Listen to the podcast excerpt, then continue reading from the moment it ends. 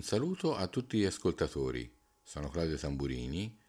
Benvenuti a un nuovo episodio della Bottega dell'Abbandono. Oggi parleremo della rubrica Emozioni, sensazioni e il racconto della nave russa.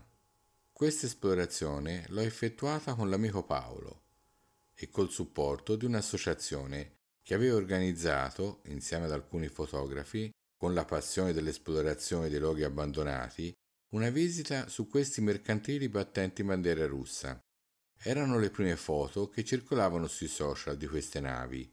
In molti ci chiedevamo da che parti d'Italia fossero ancorate. Quando quasi per caso mi sono imbattuto su un annuncio di un'associazione. Senza pensarci due volte li ho contattati. Loro mi hanno proposto un'uscita fotografica in questo luogo, così ho accettato il loro invito. Quando ci siamo recati sul luogo dell'appuntamento, abbiamo dovuto affrontare alcuni problemi. Il primo lo abbiamo riscontrato col navigatore, perché era cambiata la viabilità del posto e probabilmente non erano state aggiornate le mappe, per cui il navigatore era impazzito. Ci faceva girare intorno senza arrivare alla meta. Con un'intuizione, poi lo abbiamo trovato il gruppo era formato da una decina di fotografi e dopo i convenevoli abbiamo fatto un pezzo di strada a piedi per raggiungere queste navi.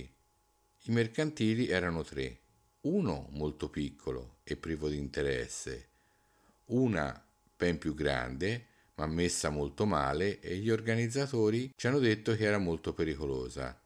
La terza era la nostra, una grande e affascinante nave da carico.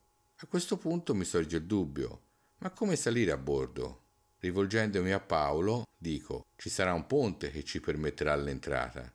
Niente di più sbagliato. Arrivati alla banchina ci hanno fatto mettere gli stivali di gomma che ci avevano detto di portare, entrando in uno specchio d'acqua, passando in una secca, bassa e melmosa. Immaginate la brutta sensazione fino a raggiungere una piattaforma di cemento. Giunti qui, dovevamo toglierci gli stivali di gomma e salire su una scala di corda che scendeva giù dal parapetto della nave stessa. Ma siete pazzi? Io soffro di vertigini. Lassù non ci salgo nemmeno se mi issate con una corda. Pensai. Intanto, mentre traccheggiavo, gli altri fotografi salivano a bordo. Ero molto indeciso sul da farsi. Poi gli altri fotografi già saliti a bordo mi incitavano a farlo. La curiosità era forte e pensai, l'occasione di tornarci nuovamente non mi sarebbe più capitata. Ho preso il coraggio a due mani e ho iniziato a salire su quelle scalette. Dopo tre, quattro, cinque scalini, preso da un attacco di panico, mi sono chiesto, ma chi me lo ha fatto fare? Ma a quel punto non potevo più tornare indietro.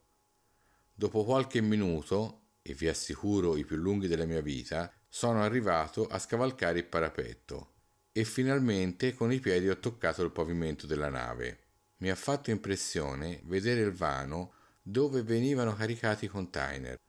Le sponde arrugginite si prestavano a set fotografici. Entrando all'interno della nave troviamo un lungo corridoio con un vecchio telefono a disco per comunicare con le varie parti della nave. Molto belli erano i componenti dell'impianto elettrico, con gli interruttori da imbarcazione. Così, come dire, un po' retro. Poco più avanti abbiamo trovato la sala relax, con un tavolo da biliardo, i tavoli da gioco, tv e un videoregistratore per vedere i film. Non avrei mai creduto di trovare in una nave da carico un biliardo. Questo particolare mi ha molto affascinato. Infatti, ho fatto delle foto in tutti i suoi lati ed angoli. Più avanti c'era la cucina e per finire le cabine dell'equipaggio. Salendo le scale mi sono trovato negli angusti corridoi che portavano ad altre cabine, sempre dell'equipaggio, lasciate in completo disordine, con le immancabili foto delle donnine attaccate sui mobili, alcuni farmaci lasciati così alla rinfusa vecchi telefoni, ventilatori. Ben diversa la situazione nella cabina del comandante, perché si presentava molto luminosa. con un vecchio tv a tubo catodico, la scrivania coperta da vari documenti e mappe, davanti alla finestra le piante, con i rami tutti secchi. Tornando nel corridoio, esso finiva davanti a una porta. Non potete immaginare la mia emozione quando l'ho aperta mi sono trovato proprio nella sala comando. Mi sembrava di essere in un film, vedere tutti quegli strumenti che una volta servivano a pilotare la nave in alto mare. Nonostante il loro aspetto impolverato, avevano sempre il loro fascino. Subito dietro la plancia di comando, il tavolo con ancora le mappe marine e gli altri documenti di bordo usati per la navigazione ancora aperti. A questo punto ho deciso di farmi una passeggiata fotografica fuori coperta e vi dirò che è stato bellissimo fotografare quei particolari, quegli oggetti arrugginiti, come porte, lampade ed altri accessori. Penso che non mi capiterà mai più di trovarmi in un'altra situazione simile. L'unica parte che ho volontariamente rinunciato a fotografare sono state le sale motori, perché dovevamo scendere su una vecchia scala mezza arrugginita e in alcuni punti di essa dicevano che c'erano delle grandi infiltrazioni di acqua. Inoltre il percorso era tutto completamente al buio, per cui ho rinunciato, anche perché per realizzare delle foto interessanti con quel tipo di illuminazione ci sarebbe voluto il cavalletto, così da poter impostare dei tempi lunghi.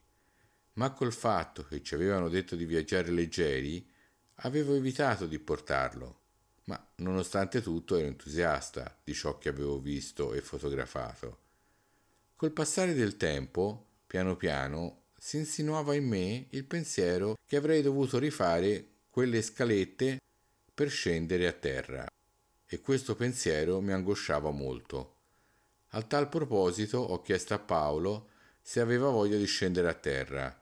Lui, accettando la mia proposta, ci siamo avviati verso l'uscita.